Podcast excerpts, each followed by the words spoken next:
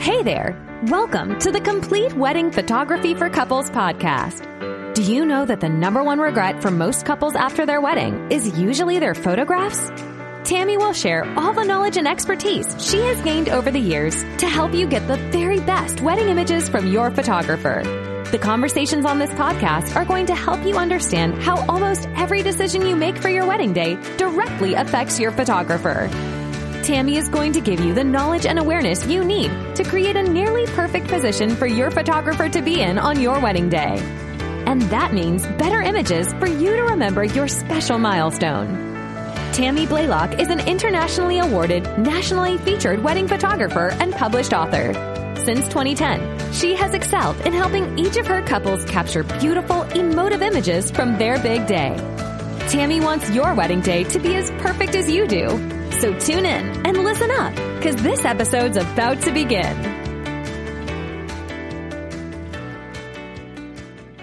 Hello, and welcome to episode 3.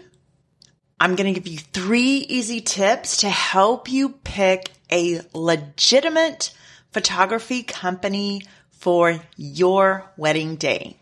I just first have to say that I am having so much fun with this podcast. I did not think it was going to be this much fun, but I am having so much fun researching and preparing for these twice weekly podcasts for you guys, just spreading the information and getting all this out here. My first podcast launched yesterday, and I had way more downloads than I had anticipated. I'm getting lots of positive feedback, lots of messages and emails and phone calls. And I want to just say that this is super exciting. I didn't think it would be this much fun. So just thank you guys for listening and giving me all the positive feedback. So thank y'all. Thank y'all for making this fun for me. If you are planning a wedding and you are looking for vendors, it's a little bit scary not knowing who you can trust. You're kind of walking into this whole thing blindly.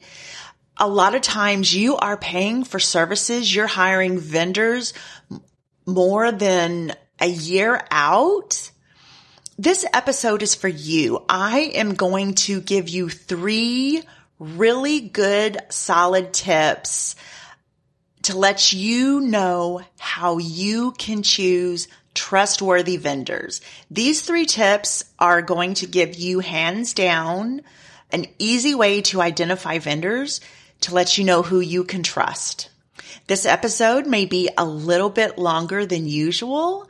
My past 2 episodes, again, this is episode 3, so I only have 2 under the belt, but the past 2 episodes were only about 15 minutes long, so this one I may be a little long-winded, but the truth of the matter is that I have a lot to say on this topic. This is something that is very near and dear to my heart. From day one of opening my business, well, actually, maybe not day one, but very early on, and still sometimes today, I have imposter syndrome. It has a way of sneaking in and making you feel like you're faking this. And I am sure that a lot of my colleagues and fellow business owners can attest to this, but imposter syndrome makes you feel like you really shouldn't be doing this. You really shouldn't be taking money from clients to do whatever it is that your business is doing for other people. So very early on, I knew that if I was questioned, if I was put on the spot, I never, ever wanted to be caught with my pants down. And that is true to this day. So I always want to be perceived and seen as a legitimate business owner. And that should be who you are looking for when you are choosing and searching out for those vendors who you're going to team up with on your wedding day. You want to be looking for legitimate business owners. You don't want to be looking for businesses who just opened up yesterday. You don't want to be looking for business owners who do this by the seat of their pants. You don't want to be looking for flaky business owners or fraudulent business owners. You want to be looking for bona fide, legitimate, solid, trusted business owners. And today I am going to share with you 3 solid tips to help you find those people. So let's get into it. The more legitimate a business owner treats his or her business, the more serious they are going to take you as a customer. And that means the less likely you are going to, number one, get scammed. The less likely they are going to run off with your money. Just yesterday, one of the Facebook groups that I am a member in, a planner was asking for referrals for a photographer, and she was asking for a 6-hour coverage, and the budget was only $1,000, which in my opinion is very low. But the reason for that was that the first photographer that they had hired has gone missing. The more legitimate business owner that you hire, the less likely are you to be misguided or receive bad advice from that business owner or photographer. The less likely you are going to be to receive less than stellar service. The less likely you are to have an educated vendor or someone who has some type of certification in their respective field. And the less likely you are going to have a horrible experience just in general. So when you're going out to shop for vendors for your special day, you just cannot shop on price alone. So there are a whole lot more things to look for when shopping for your vendor team. But today I am going to give you the top 3. These are the 3 things that I consider the most important things to look for when shopping for your vendor team. So number 1 is insurance. Every single vendor that you hire for your day should be insured. This should apply to 100% of your vendors. Also, I want to say that the insurance company should be from an actual insurance company. For instance, I am insured by the Hartford. The insurance coverage that your vendors have should not be from a benefit of an organization that they're a member of. I don't have any personal experience with being insured by an organization that I have been a member of, but I can speak about an experience that I was contacted by a bride about a few years ago. The bride had hired a photographer who was insured through a benefit of being a member of a photographer's association. The photographer shot her wedding and delivered the images. There are more details in my book that is coming out in October, so I'm just going to give you a very abbreviated story here on the podcast. So the images were delivered, but before the bride could receive her wedding album, the photographer passed away. And she didn't know what to do. So she contacted me and asked me what to do. And long story short, I Googled the photographer's name. I learned that he was a member of this organization, and I knew that that was a benefit through that organization. So I told her to contact them. She contacted the local chapter. I believe that she didn't really speak to anyone and left, I guess, voicemails a few times, never had her call returned. And then she contacted the national headquarters and spoke to someone a few times, promising that someone would get back with her. And no one ever did. So she never, ever received her album. They never followed up with her, and she never received her album that she had prepaid for in her wedding collection. And she was never advised what to do, how to proceed. So my advice to you would be to make sure that all your vendors have insurance, because you never know what can happen between the day you hire them and the day of your event, or the day that you actually collect all of the products and services that you paid for. You never know if someone is going to accidentally get hurt on the day of your event, and that could be that vendor's fault. There are so many things that could go wrong. They may show up to your event and not have everything they need to fulfill all the terms of their contract. I've seen that happen. So many things can go wrong. So you need to know that you are covered should something happen. You need a recourse of action if all of the terms of your contract cannot be fulfilled. This segment is being brought to you by Aria Productions. Cherish every moment with storytelling images and cinematic emotional wedding films.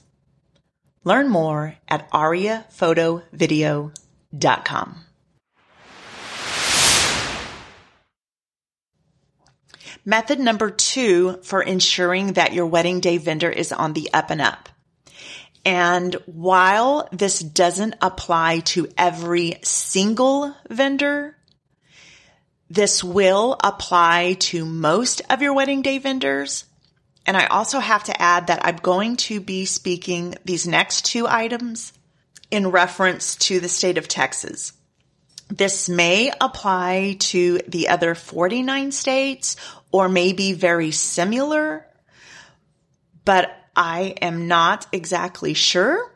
So I'm only going to be speaking about Texas vendors. And I also want to give a quick shout out to my Uncle Gary. I consulted with him on this method, which is Texas state sales tax. He retired from the Texas State Comptroller's Office, where he worked in the audit division for 30 years. For the last 5 years, he was the contract audit manager. That means he oversaw all of the auditors that went out and basically sat with business owners, rummaging through their QuickBook files, their filing cabinets, all of their bookkeeping records to make sure that they were paying the correct state sales tax. And he told me that a lot of times this is how other businesses who were not paying sales tax were discovered.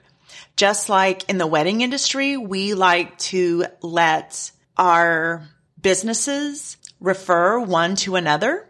That's how they uncover businesses who don't pay sales tax. So if he's auditing one company, they have an invoice from another company who didn't collect sales tax.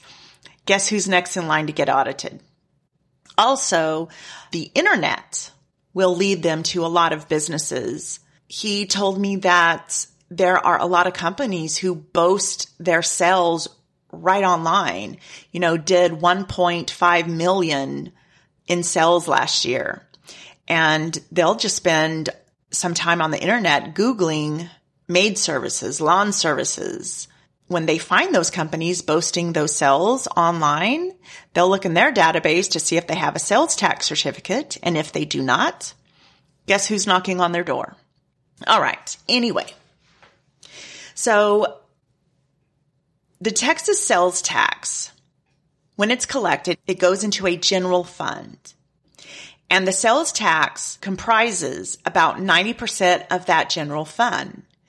This general fund is not allocated for anything in particular. So for instance, when you pay tax, title, and license on a vehicle, that is allocated for something specific.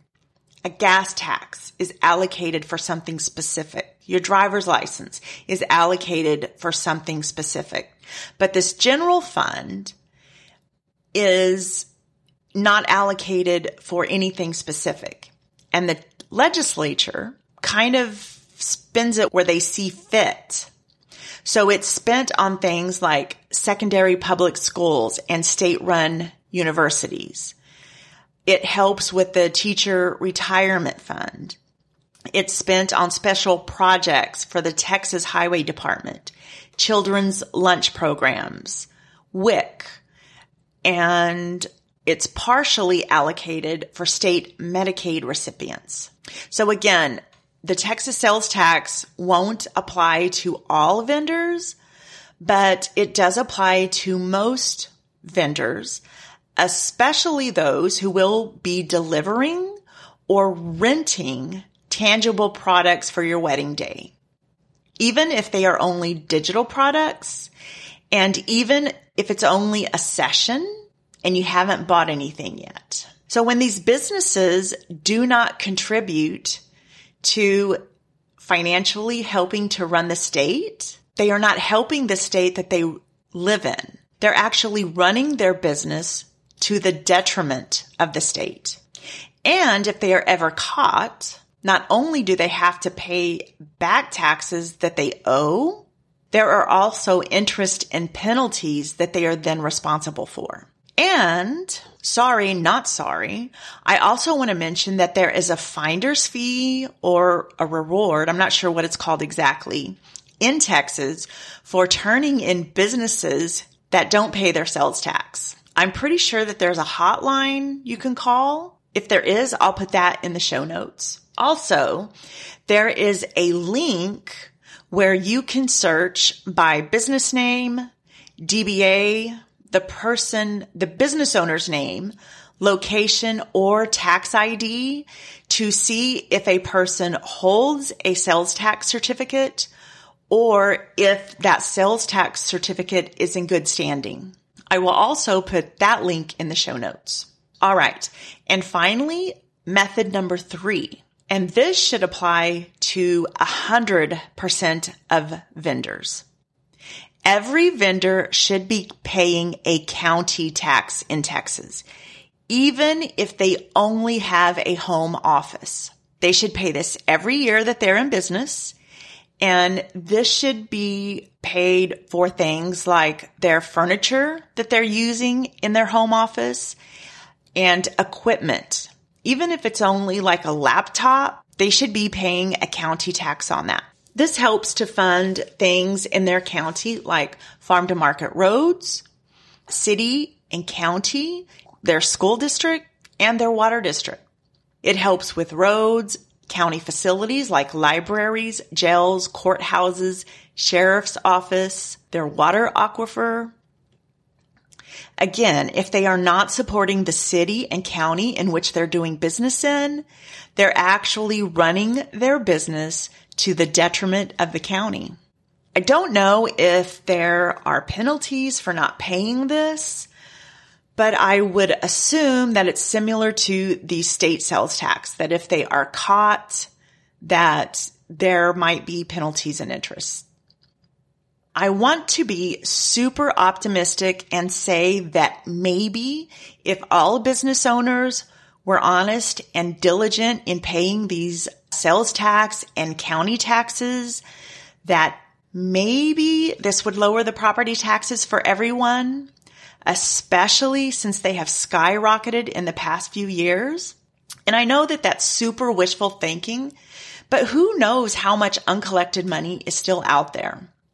There is also a link where you can go and search for these businesses to see if they are paying their county taxes. I know there is one for Bexar and Atascosa County. I will put those links in the show notes. And I'm sure that for other counties, all you have to do is a quick Google search and you will be directed to the proper database. So real quick, in closing, if you are considering doing business with someone who is going to cut corners on the legitimacy of their business, what else are they going to cut corners on? I mean, just think about that. And again, this is only 3 ways to forecast how a business is going to treat you. There are many more, but these are the top 3 in my opinion. I would like you to consider researching any businesses that you are consider hiring for your special day. I would venture to guarantee that any businesses who you are considering hiring, if they have met these three criteria, that it will put you in a place to receive a much better experience with the business owner who have passed this litmus test. We did go a little bit long-winded today. Maybe when I edit it out, it won't be as long. Thank you for listening. If you made it this far, super kudos to you. Thank you for learning something today. If that was the case, be sure to check out my book, which is launching on October 4th. You can log on to CompleteWeddingPhotography.com to learn more about my book. If you want to be interactive, join my Facebook group. Just search for Complete Wedding Photography on Facebook. If you want to learn more about my photography, you can log on to atagirlphoto.com. That's atagirlphoto.com. And if you want to join me on any social media platform, just about, I'm pretty much everywhere. Instagram, TikTok, Pinterest, at atagirlphoto, atagirlphoto. Thank you so much. Have a stellar day. Catch you next time. Adios. Thank you for listening to the Complete Wedding Photography for Couples podcast. We hope you enjoyed your time, and we hope that you learned something to make your wedding photographs better and your wedding day less stressful. If you're enjoying the show, please feel free to rate, subscribe, and leave a review wherever you listen to your podcasts, so others just like you can set their wedding photographer up for success. Thanks again for tuning in, and we'll catch you again during the next episode.